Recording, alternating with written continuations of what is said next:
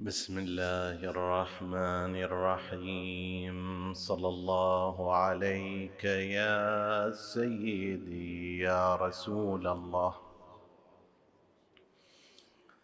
صلى الله عليك وعلى ابن عمك امير المؤمنين وامام المتقين صلى الله عليك يا سيدي يا أبا عبد الله الحسين. ما خاب من تمسك بكم وأمن من لجأ إليكم. يا ليتنا كنا معكم فنفوز فوزا عظيما. فيا راكبا ظهر مجدولة شأت أربع الريح في أربع إذا لمعت نار طور الغري فأنت بوادي طواف اخلعي وصل وسلم وصل واستلم. لقدس أبي الحسن الأنزعي.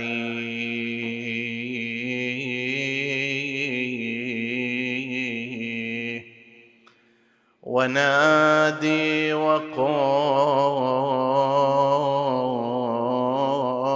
يا زعيم الصفوف ويا قطب دائرة الأجمعين.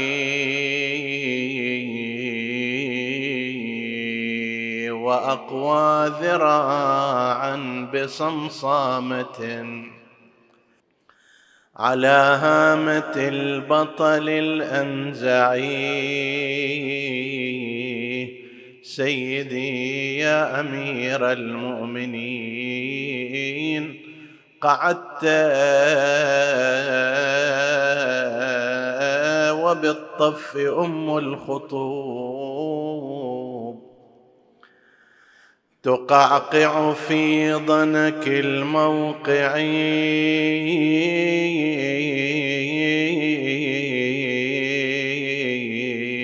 جثت فجثى بإزاها بنوك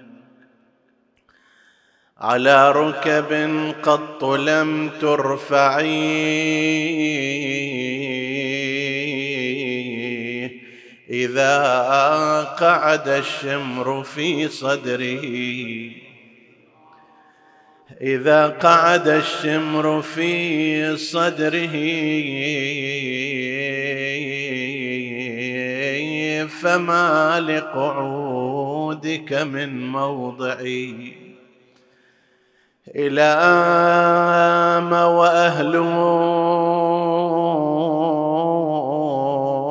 وأهلك في مهلك وشمل بناتك الأيام.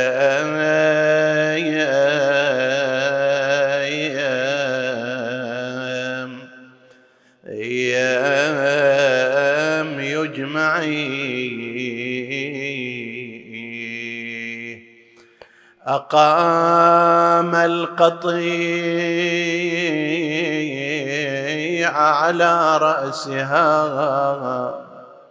مقام الملاءة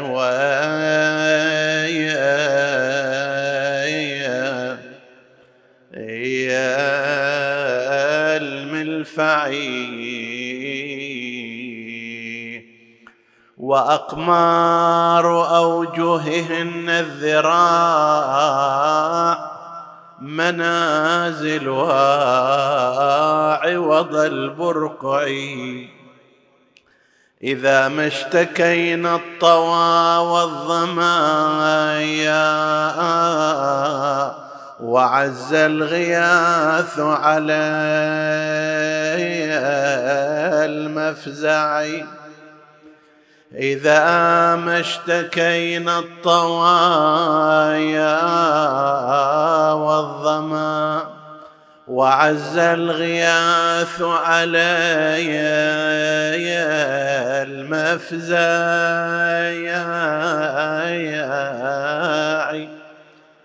تنوح الجياع على الساغبات وتبكي السواغب للجوايا.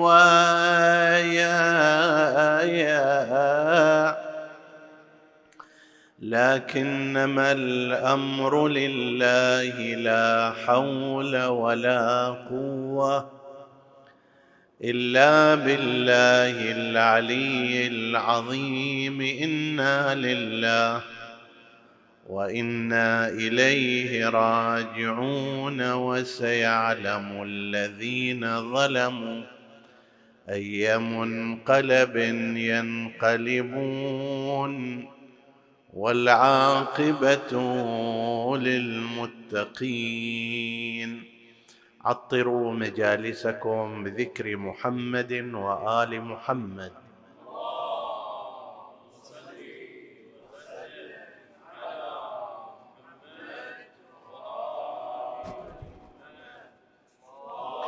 اللهم صل على محمد.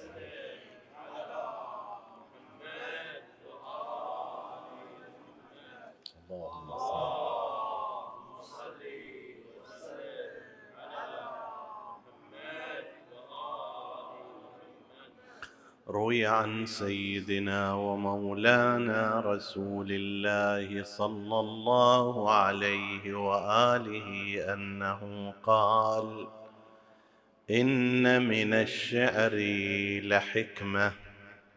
صدق سيدنا ومولانا رسول الله صلى الله عليه وآله. نفتتح حديثنا هذه الليلة وهو يتناول شيئا من شعر أحد شعراء الحسين عليه السلام المحلقين وهو المرحوم الشيخ حسن ابن محمد ابن مرهون التاروتي رضوان الله تعالى عليه المتوفى سنة ألف ومئتين وخمسين هجرية.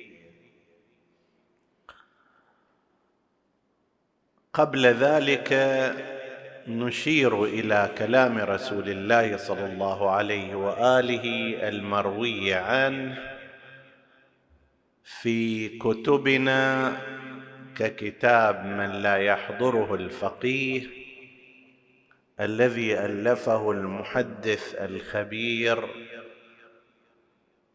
الشيخ محمد بن علي بن بابويه القمي المعروف بالصدوق متوفى سنة 381 هجرية.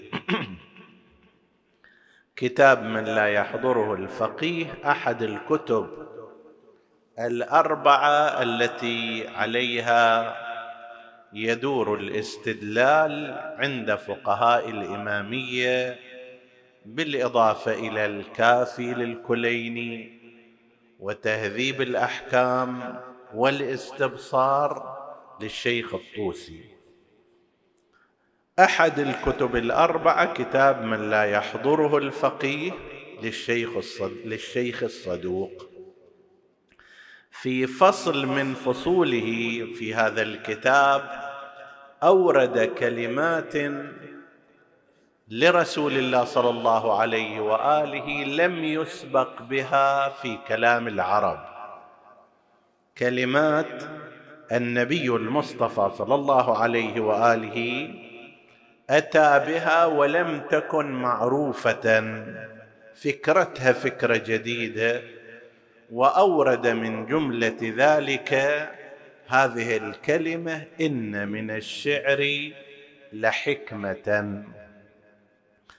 وخصوصا بعض الكلمات اللي هي حكمية في الأساس ومثل قوله عندما سمع أحد الشعراء يقول ألا كل شيء ما خلا الله باطل؟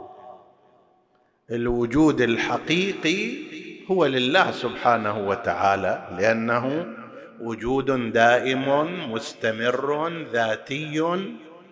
وأما باقي الوجودات فهي وجودات ناقصة. وجودك أنت ناقص وجودي ناقص. بعد مئة سنة ما موجودين. قبل مئة سنة أيضا ما موجودين. لو ما كنا أيضا ما يتغير شيء في الكون. لو بدل الواحد منا عشرة ما يزيد شيء في الكون مهم. فالوجود الحقيقي الحق هو لله عز وجل. وأما باقي الوجودات فكلها باطلة. لما سمع النبي صلى الله عليه وآله هذا الشعر ألا كل شيء ما خلا الله باطل وكل نعيم لا محالة زائل. قال هذا القسم الأول صادق القسم الثاني لا إن نعيم الجنة لا يزول. يقول كل نعيم لا محالة زائل بينما نعيم الجنة خالد وباقي بلغنا الله وإياكم نعيم الجنة. أشرنا في ليلة مضت إلى بعض الآثار التي تترتب على كثرة استماع أتباع الطائفة الشيعية الإمامية للمجالس الحسينية والرثاء الحسيني والشعر وبينا بعض تلك الآثار. قلنا هذا الشعر الحسيني يزيد في إحساس الإنسان يمنع تحول الإنسان إلى خشبه يابسة المشاعر. أي إنسان إذا سوي فيه جانب بدن وفيه جانب روح فيه جانب عواطف وفيه جانب رغبات وشهوات فإذا الإنسان أهمل تنمية الإحساس في داخل نفسه يتحول إلى شيء جمادي خشبه حديده جلد يابس. وهذا تكلمنا عنه في ليلة مضت.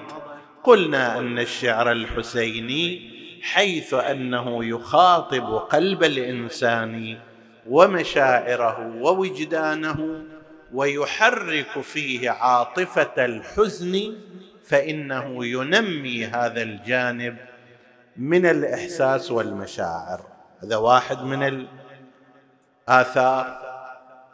واحد من الآثار أيضا ذكرنا أن من يتعرض إلى استماع الشعر الحسيني على فترة طويلة من الزمان تتكون لديه حصيلة لغوية في اللغة العربية واسعة جدا. ما هو الفرق بينك أنت مثلا وبين طفلك اللي عمره أربع سنوات؟ انت عندما تتكلم تقدر تشرح فكرتك بشكل واضح. ليش؟ لأن عندك ثروة من المفردات. عندك عدد كبير من الكلمات.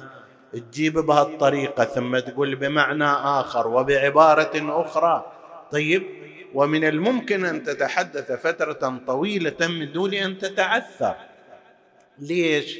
لوجود عبارات مفردات كلمات عندك. الطفل اللي عمره ثلاث سنوات وأربع سنوات حصيلته اللغوية محدودة لذلك ما يقدر أن يصنع مثل ما تصنع. كلما تعرض الإنسان إلى استماع الأدب والشعر والألفاظ والكلمات زادت حصيلته اللغوية وزاد معرفة باللغة العربية.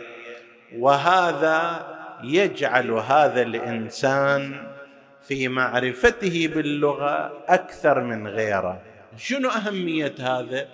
اللغة العربية هي وعاء القرآن. اللغة العربية هي وعاء الأحاديث. فإذا أنا فهمت اللغة العربية ومفرداتها بشكل واسع أنا إذن أقدر أفهم القرآن بسهولة. أقدر أفهم الأحاديث والروايات بسهولة. بينما إذا لم أكن كذلك أحتاج كل آية في القرآن أن أرجع إلى القاموس ويمكن أفهم ويمكن ما أفهم.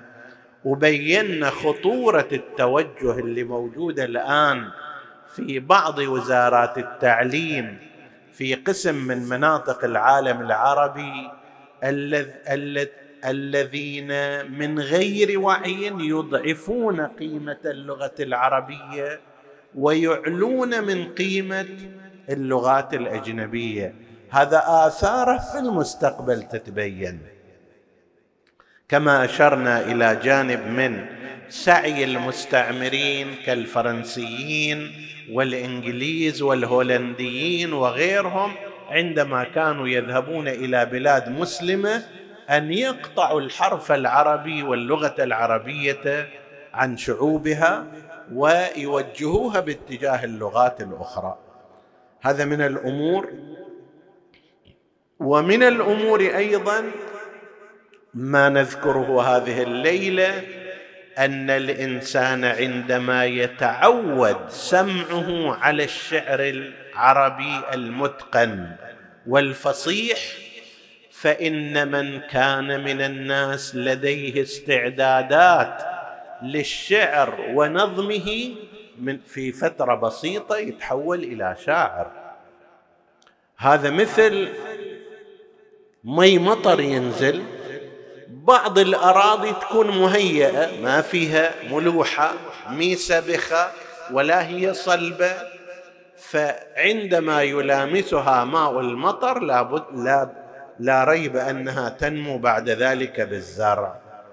هذا الشعر الذي يتلى القصائد التي تلقى على مدى الزمان والأيام وذكرنا في ليالي ماضية وتصور نفسك أنت خمسين سنة وأنت تسمع في قصائد من عيون الشعر ومن أعلى الكلمات والأبيات.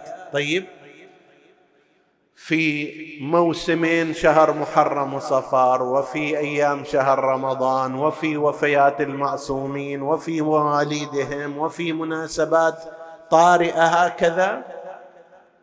ربما مئات القصائد الإنسان خلال سنة واحدة يسمعها فإذا تكررت على سمعه يلتقط هذا السمع هذا الشعر ويكون بمثابة مي المطر. أنا عندي استعداد أو ما عندي استعداد؟ أنت عندك استعداد؟ فبمجرد أن يجي هذا الشعر ويلامس سمعك من الممكن أن تتحول بعد مدة إلى شاعر. ولذلك قالوا وهو وإن كان مبالغ مبالغ فيه بس يحكي عن هالقضيه قالوا هل رأيت اديبا غير شيعي؟ كأنما الشيعه لازم يكونوا كلهم أدباء كلهم شعراء. طيب لكثرة ما يسمعون ويقرؤون من الشعر ولا سيما في رثاء ومدح أهل بيت محمد.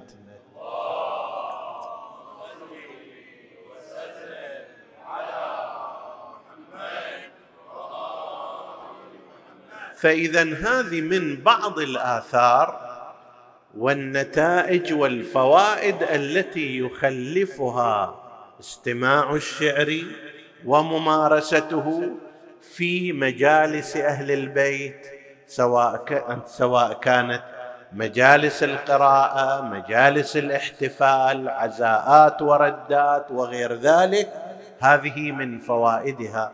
لذلك كما ذكرنا تجد أن عدد الشعراء في الطائفة عدد كبير جدا يتجاوز نسبتها. يعني مثلا لو فرضنا أن عدد الشيعة قياسا إلى كل المسلمين مثلا ثلث. سوف تجد الشعراء أكثر من ثلثي المسلمين. أكثر من ثلثين بالنسبة بطبيعه الحال. يعني لو عندنا مثلا مئة شاعر بين المسلمين قد يكون ستين أو سبعين منهم قد يكون ستون أو سبعون منهم من من ينتمون إلى أهل البيت وهذا راجع إلى هذه الجهة. الإكثار من استماع وممارسة الشعر في مدح ورثاء أهل البيت ولا سيما الحسين عليه السلام أنتج اجيالا كبيرة جدا من الشعراء وقد كتب فيهم عشرات المجلدات ومن خفي منهم أكثر بكثير ممن عرف. من أولئكم أحد شعراء هذه المنطقة وهو الشيخ حسن ابن محمد ابن مرهون التاروتي متوفى كما قلنا سنة 1250 هجرية حوالي قبل قرنين من الزمان وعشر سنوات أو نحو ذلك. للأسف أن هذا الشيخ الجليل والشاعر الكبير لم يحفظ من شعره ولم يبق من شعره إلا قصيدتان. وبعض الباحثين يقول وهو من غير أبناء المذهب دكتور عبد الله الحامد كما نقله عنه أحد أدباء المنطقة أستاذ يوسف بريه نقل عن كتابه الشعر في الجزيرة العربية. ذلك الكاتب الدكتور الحامد ليس شيعيا وليس من أتباع أهل البيت عليهم السلام ولكن استعرض بعض القصائد وبعض الشعراء ومن جملتهم استعرض قصيدة الشيخ حسن الدمستاني الراعبيه بالأجرع التي قرأنا بعض أبياتها في أول المجلس. فقال هذا الكلام بنصه أنا لم أقرأ الكتاب نفسه ولكنه أنقله عن هذا الأديب الأخ آل بريه. يقول في كلامه عنه ما نصه إذا كان له شعر كبير على هذا النمط فهو بحق شاعر مبدع. إحنا اللي عندنا هذا اللي عثرنا عليه القصيدتين وبالفعل. عندما تتبعنا كتاب أدب الطاف لسيد جواد شبر رحمه الله وغيره المعروف عن هاتان القصيدتان. وللأسف هذا أيضا من جملة ما ينبغي أن يشار إليه. قسم من من ورثة العلماء من ورثة المشايخ من ورثة الأدباء لا يعرفون قيمة كتب آبائهم. لنفترض أن والدي كان عالما أو كان اديبا كان شاعرا فأسأل كم ترك؟ رصيدة في البنك شقد أراضيه كم؟ أحرص عليها وأروح أقاتل مقاتل زين. دفاتر ماله كتاباته المها كلها في كرتون. وشوف أبيعها عند الحواج عند الحراج. إذا ما رميتها هنا أو هناك. وكم من العلوم ضاعت. كم من الأفكار اندثرت. كم من القصائد النافعة ذهبت بسبب أنه أنا الوارث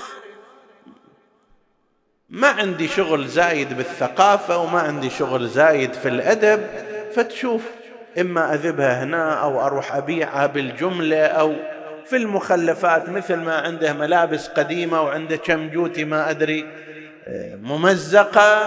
هذا أيضا جزء من كتبه جزء من مثلا دفاتره أبيعها هنا وهناك فتضيع مع أنها خلاصة عمره في كثير من الأحيان. شاعر بهالمقدار بهالنحو بهالعظمه سنقرأ بعض ما ذكروه في شعره. ولكن لا نجد من شعره إلا قصيدتان. وربما هذه القصائد لو أنها لم تقرأ على يد خطباء وكذا لم تبقى لعدم الاهتمام بها. فنصيحة نصيحة للابناء نصيحة للورثة. أيها المؤمنون أيتها المؤمنات اهتموا بتراث آبائكم. لا يكن أمر الرصيد في البنك أهم من دفتر كتبه والدكم. رصيد البنك ينتهي. إن المال غاد ورائح. طيب أنا اخذه وأروح أشتري لي بعض الأشياء خلال أسبوع ينتهي وينتهي أثره. لكن ربما قصيده من قصائد والدي أو جدي إذا كان له كذلك من الشعر في أهل البيت عليهم السلام هذه تبقى ثوابا وذكرا وعملا صالحا له. الآن هاي القصيدة مئتين سنة تقرأ. مئتين سنة. كلما قرأت في محفل للقارئ أجر للسامع أجر وللناظم الأجر الأكبر. فأنا إذا ما اهتميت بما خلفه والدي وأسلافي وأسرتي من علم ومعرفة وثقافة وشعر في أهل البيت عليهم السلام أنا منعت عنهم خيرا كثيرا. منعت عنا أنه هذه القصيدة كلما بكى لأجلها أناس يذهب ثواب لأجله. أروح أدور على قولهم غرشة ما أدري ما ورد اصبها على قبره ولا ينتفع بها فيها بشيء. والشيء اللي ينفعه الأساس من إبقاء العلم وحفظ الأدب وما شابه ذلك هذا أضيع ولا أهتم به. شلون تنقلب المقاييس؟ على أي حال المرحوم الشيخ حسن التاروتي. تاروت أنتم أبناؤها وتعرفون عنها الكثير جزيرة في وسط الخليج العربي مساحتها كما ذكروا 32 كيلو متر مربع. وهي رابع جزيرة من حيث المساحة في منطقة الخليج بعد البحرين وبعد بوبيان في الكويت وبعد قشم القريبه من إيران واللي محل تنازع عليها. الجزيرة الرابعة من حيث المساحة هي جزيرة تاروت وهي مسكونة كما قالوا من ما قبل الميلاد. بعض الجزر موجودة ولكن ليست مسكونة. هذه كانت مسكونة مما قبل الميلاد. وشاهد ذلك الآثار التي اكتشفت وأخذت وتنتمي إلى زمان الفينيقيين في الزمن السحيق. هذه القلعة والقصر كما ذكروا عمره حوالي 600 سنة قبل هذا اليوم قبل هذا التاريخ اختلفوا في أنه هل هو من بناء البرتغاليين أو من بناء أهل المنطقة. لصد البرتغاليين والغزاة والاحتماء به عندما تهاجم المنطقة. على أي حال هذه المنطقة أيضا هي جزء من مواطن عبد القيس.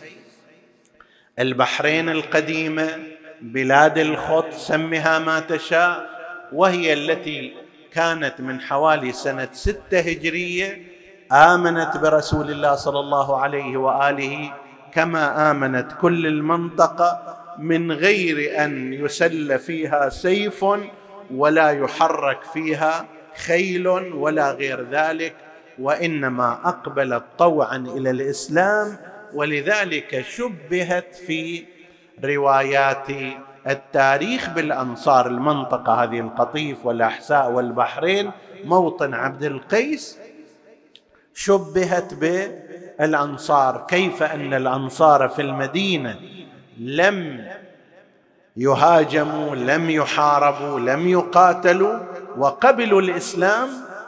كذلك هذه المنطقة أيضا كانت كذلك استقبلت الإسلام من غير عناء ومن غير مقاومة ولا مواجهة.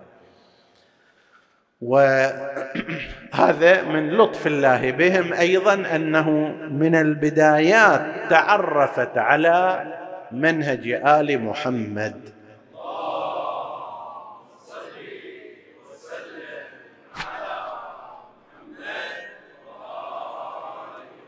يعني من بداياتها عرفت الإسلام على النسخة العلوية. المحبة لأهل البيت. أكو بعض الأماكن لا مو هالشكل. بعدين دخلها التشيع كما ذكرنا في الحديث أو في بعض الأحاديث عن إيران. إيران ما عرفت الإسلام على النسخة الشيعية من البداية وإنما الإسلام العام ثم بعد ذلك على أثر تطورات صار فيها الموضوع أن يتم الانتقال والارتقاء إلى مذهب أهل البيت عليهم السلام.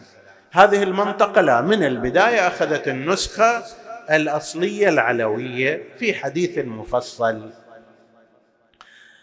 هذه المنطقة أيضا كانت منطقة علمية وحافلة بالعلماء إلى عهد قريب في هاي المنطقة الصغيره كان هناك ثلاثة من العلماء الكبار من أوضحهم وأبرزهم والعجيب أنهم توف توفوا في سنة واحدة وهي سنة 1362 هجرية. أولهم والكبير فيهم والمبرز كان الشيخ عبد الله المعتوق رضوان الله تعالى عليه أحد الفقهاء المجتهدين المسلم اجتهادهم. وعلمهم الواسع والكبير. من ضمنهم الشيخ علي بن حسن آل موسى المعروف بالشيخ علي آل حسان. مسجده إلى الآن لا يزال قائم وهو قاضي كبير ومد الله في عمره. صار عمره 105 سنوات واستلم القضاء هنا في تاروت فترة طويلة حوالي 35 سنة بين الناس. يقضي وبعد ذلك انتقل إلى البحرين وأيضا استمر فترة طويلة. ومنهم الجد الشيخ منصور آل سيف أيضا كذلك كان في هذا الرعيل له نشاطه الاجتماعي. وغير هؤلاء من العلماء فأنا فقط هذا جايبه كمثال على أنه في فترة واحدة جمعت هذه المنطقة من العلماء هذا العدد مع أن مساحتها مساحة قصيرة يعني إذا تلاحظ مثلا المساجد هذه التي كان يصلي فيها هؤلاء العلماء تجدها متقاربة. فمنطقة ذات ثراء علمي وخصوبة علمية شعراء فيها آل أبو ذيب عندنا آه، عدد من شعراء الحسين عليه السلام وبعضهم لهم شعر قوي جدا وغير هؤلاء وفي طليعة هؤلاء كما قلنا هذا الشيخ حسن التاروتي إحنا أخذنا الكلام باتجاه خارج هذا الإطار مال نفس الشاعر رضوان الله تعالى عليه. شيخ حسن التاروتي من العجيب كما يشير إليه سيد جواد شبر في كتابه أدب الطف يقول هذا كان مه اولا مهنته مهنة صيد السمك.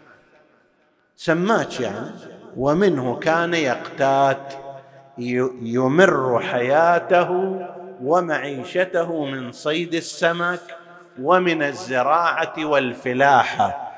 ومع ذلك كان شيخا عالما محيطا بهذا الجانب. وأما في الأدب فله أجود الشعر. انقل لك كلمة سيد جواد شبر وهو هذا لما يقول الكلام في شأني هذا مؤرخ إلى عدة آلاف من الشعراء في كتابه أدب الطف. يقول اشتهر بجودة الشعر فهو جزل اللفظ جيد السبك ولعلك تعجب إذا علمت بأنه كان يصيد السمك ويمتهن ذلك. مو في أجواء حسب التعبير أدبية ومجالس علمية وما شابه ذلك. طالع من مجلس وداخل إلى مجلس وقايم من قعده أدبية وداخل على جلسة بلاغية. وإنما شغله في البحر. وعادة الإنسان اللي هالشكل يكون إبداعه المفروض أقل. لكن هذا كان جيد الشعر متفوق الشعر. رضوان الله تعالى عليه. وأما الشيخ علي البلادي البحراني رضوان الله عليه اللي أيضا عاش في القطيف هنا في القديح عند كتاب اسمه أنوار البدرين هذا يقول في قصيدتيه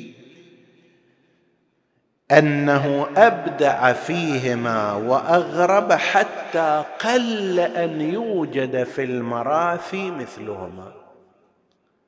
وهو هذا عارف بالمراثي وعارف بالعلماء وعارف بالأدباء ومترجم إليهم ومؤرخ يقول هذا أبدع فيهما إلى حد أنه قل أن يوجد مثل قصيدتيه في المراثي إحنا نقرأ جزء من قصيدته البائية وجزء آخر من قصيدته هذه ونشير إلى نقطة وهي أنه هل استفاد الجواهري من قصيدته أو لا؟ أما قصيدته البائية فتحتوي على نحو مئة بيت من أبيات الشعر فيها ذكر لأمير المؤمنين عليه السلام وبيان فضائله ثم قضية كربلاء. نقرأ منها بعض الأبيات يقول أضنتني الأعباء إلا أنني متمسك بولاء أصحاب العباء. نسأل الله أن يجعلنا من المتمسكين. أصحاب العباء يعني أهل الكساء. قوم جعلت ولاءهم ومديحهم. هذاك معتصما وهذا مكسبا. الولاء يعتصم به الإنسان. والمديح يزيد في درجات الإنسان وفي حسناته فهو مكسب. أنوار قدس حيث لا فلك يدور ولا ندى صبح يعاقب غيهبا. ومهللين مكبرين وآدم من مائه والطين لن يتركبا.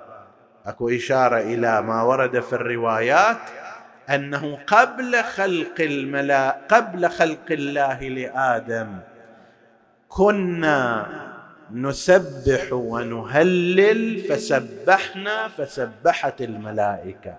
وهللنا فهللت الملائكة. يعني إحنا كنا قدام الملائكة في التهليل والتكبير والتسبيح ففي الواقع نحن علمنا الملائكة التكبير والتهليل والتسبيح ولذلك كانوا أفضل من الملائكة عندنا. أئمة أهل البيت عليهم السلام هم أفضل من الملائكة. يقول مهللين مكبرين وآدم من مائه والطين لن يتركب. إلى الآن ما مخلوق آدم. هذا عالم الأنوار قبل عالم الوجود الدنيوي. نزل الكتاب عليهم فقضوا به وأبان فضلهم العظيم وأعرب حازوا العلا. فاقوا الملا شرعوا الهدى بلوا الصدى نصبوا الحبا لزموا الهبا يعني هذا من أجمل التعبيرات اللي واحد يقدر يشوفها في في بيت من الأبيات. مثل هذا كأنك تستمع إلى موسيقى عذبة. موسيقى محللة الموسيقى المحرمة لا هذا من الموسيقى الحلال. نعم جاد حازوا العلا فاقوا الملا شرعوا الهدى بلوا الصدى نصبوا الحبا لزموا الأب لزموا الإبا. سل عنهم الأعراف والأحقاف والأنفال واسأل هل أتى واسأل سبا يغنيك قول الله عن ذي مقول ومديحه عمن أطال وأطنبا ويستمر في ذكر واقعة الغدير وأمير المؤمنين عليه السلام ويقصها بالتفصيل ثم يذهب إلى كربلاء ويأتي ببعض أبيات الشعر هناك. وأما القصيدة الأصلية التي اشتهر بها والتي وقعت موقعا للدراسة. أكو دراسات حول هذه القصيدة. منو حاول أن من تأثر بها بهذه القصيدة؟ بل من قلدها. وبعض الدراسات تشير إلى أن بعض الشعراء العراقيين المهمين قد قلدوا هذه القصيدة وأخذوا نفس معانيها ونسجوا على منوالها وزنا وقافية ومعاني.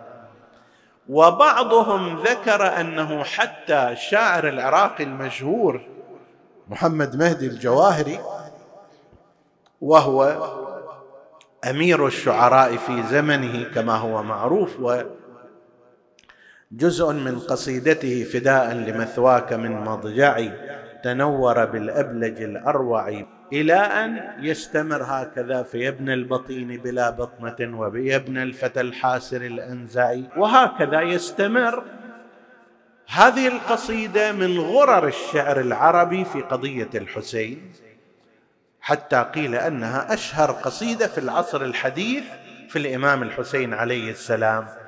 يتساءل بعضهم هل أنه تأثر به شيخ حسن التاروتي في قصيدته أو لا وهناك رأيان.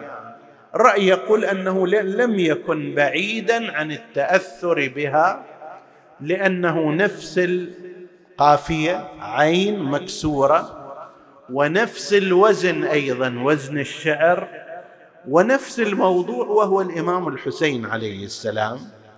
وبالتالي فليس بعيدا أن يكون قد تأثر بهذه القصيدة وعادة الشعراء يقرؤون لبعضهم فلا يبعد تأثره به. هذا رأي. رأي آخر يقول أنه لا. قصيدة الجواهري في طريقتها طريقة مختلفة. هذه قصيدة الشيخ حسن التاروتي تنتمي إلى الأدب القديم والشعر القديم اللي أول شيء يبدأ الشاعر فيه يتفجع على الأطلال وعلى المنازل التي تركها أصحابها ويأتي ببعض الحكم في الصبر وفضيلته وعدم الجزع ثم يذهب إلى موضوعه اللي يطلبه فذهب إلى قضية المسائل العقائدية وقضية أهل البيت عليهم السلام والظلم الذي حل بهم من قبل الأمة ثم آخر شيء بدأ في قضية الحسين فيا راكبا ظهر مجدولة واستغاث فيها بأمير المؤمنين عليه السلام وعاتب الإمام أنه يا أمير المؤمنين أنت قاعد هنا في الغري وفي الطف أكو أم المصائب وأم الخطوب وأم المعارك قامت هناك. أنت قاعد والحسين قد قعد الشمر في صدره؟ هذا كيف يحصل؟ حتى نقلوا أن لما قال هذا الشعر الشيخ حسن رضوان الله تعالى عليه قيل إنه رأى نفسه كأنه في عالم الرؤيا وقد جاء إلى النجف الأشرف والمجلس منعقد وأمير المؤمنين عليه السلام جالس في المجلس فقال له يا شيخ حسن اقرأ القصيدة فقرأ هذه القصيدة إلى أن وصل إلى قوله بعد أن مهد لذلك بالتمهيد وقال قعدت وبالطف أم الخطوب يخاطب الإمام أمير المؤمنين عليه السلام. ونادي وقل يا زعيم الصفوف يا أيها القائد الأعظم يا زعيم الصفوف ويا قطب دائرة الأجمع وأقوى ذراعا بصمصامة أقوى ايادي هي يدك وأقوى ذراعا بصمصامة السيف الصقيل على هامة البطل الأنزع. قعدت وبالطف أم الخطوب؟ انت قاعد هنا مرتاح وفي كربلاء يجري ما يجري تقعقع في ضنك الموضع. إذا قعد الشمر في صدره فما لقعودك من موضعي معقول أنت قاعد؟ وتسمع أن الحسين على الرمضاء وقد قعد الشمر على صدره. معقول هذا؟ يقولون عندها قال الإمام له في عالم المنام ماذا أفعل يا شيخ؟ هذا قضاء الله هذا قدر الله. وإلا أنا ليس بيدي ذلك إلى أن أكمل قصيدته. وأشار إلى حال النساء واليتامى والأطفال وقال إذا إذا ما اشتكينا الطوى الجوع والظمأ وعز الغياث على المفزع تلوذ تنوح الجياع على الساغبات وتبكي السواغب للجوع. كل وحدة تبكي على الثانية وهي أيضا أحق بالبكاء عليها. وهذا إحنا اللي رأيناه في قضية السيدة رقية سلام الله عليها. عندما كانت تبكي على أبيها أول الأمر وعلى عدم كونه معها وجلست في جوف الليل وقد رأت أباها الحسين يضمها إلى صدره. وهي تشتكي إليه ما يحصل لهم من الضرب والأذى والعطش والألم. فلما كانت كذلك في عالم الرؤيا ضمها إلى صدره بعد قليل استيقظت من نومتها وإذا بها لا ترى إلا الظلام والوحدة والوحشه في تلك الخرابه فلما رأت ذلك صاحت عم زينب أين والدي الحسين؟ أنا أريد والدي الحسين. على أثر بكائها قامت النساء وقامت الأطفال وأخذن يبكين على رقيه. يعني هي تبكي على الحسين وهذول يبكون. لبكائها. فلما عظم الصوت ووصل إلى الجلاوز أوصلوا ذلك إلى يزيد. ما الخبر؟ قالوا له طفله للحسين جلست وهي تريد والدها. قال خذوا لها راس ابيها لعلها تتسلى به. جابوا شافتهم من بعيد صاحت هلا براسك يا العميد. يهلا يا العزنا بليلة العيد. يا بليش قطعت بينا يا صندي تركتنا يا والدي. لما جاءوا لها بذلك الطشت مغطى بمنديل. وفيه رأس أبيها يقول بعض أرباب الخبر قالت أنا ما أريد طعاما ولا شرابا أريد والدي الحسين. لما رفعت المنديل رأت رأس والدها مخضبا بدمه أهوت عليه اثار الأب يا ناس خير. يفي على ابناته وحريمة يا والدي والله عظيم. أنا صير من زغري يتيمه لم تزل تقول أبا يا أبا ورأسه في حجرها إلى أن مالت رقبتها على رأس أبيها وهدأ صوتها قالت زينب للأطفال اسكتوا حتى تنام رقية قال أرباب الخبر قال لها زين العابدين عم جدد المأتم فلقد ماتت أختي على رأس والد. على رأس والدي الطفلة المظلوم طاحت. فوق راسه تقبله.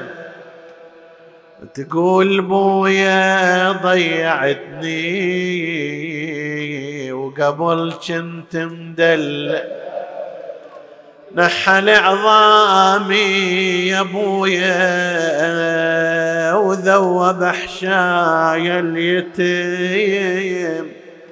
من تهل الدمع عيني يضربوني وانشتي كنت بحماكم عزيزة ولا شفت ذلة وهضم.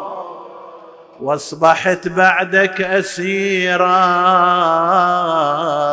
فوق ناقة مهزله وانحنت فوقها تشمه والدمع منها سفوح. عن جبين امسح الدماية شهقت وغابت الروح. ماتت وراس بحجرها والحرم ضجت تنو كعبة الأحزان قامت والمدامع سايلة. هذه يتاماكم تلوذ ببعضها ولكم نساء تلتجي بنسائي نسألك اللهم وندعوك باسمك العظيم الأعظم.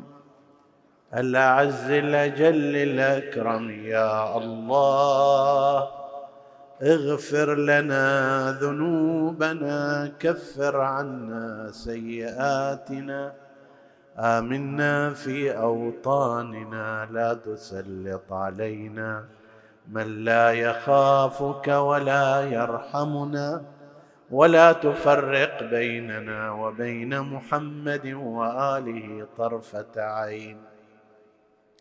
فضل اللهم إخواني السامعين فردا فردا اقض اللهم حوائجهم واشف مرضاهم لا سيما المرضى المنظورين ومن أوصانا بالدعاء. وادفع اللهم هذا الوباء والبلاء عن عبادك وفرج اللهم عن جميع المكروبين يا رب العالمين. تقبل اللهم عمل المؤسسين بأحسن القبول إلى أرواح موتاهم وموتى السامعين. نهدي ثواب الفاتحة تسبقها الصلوات.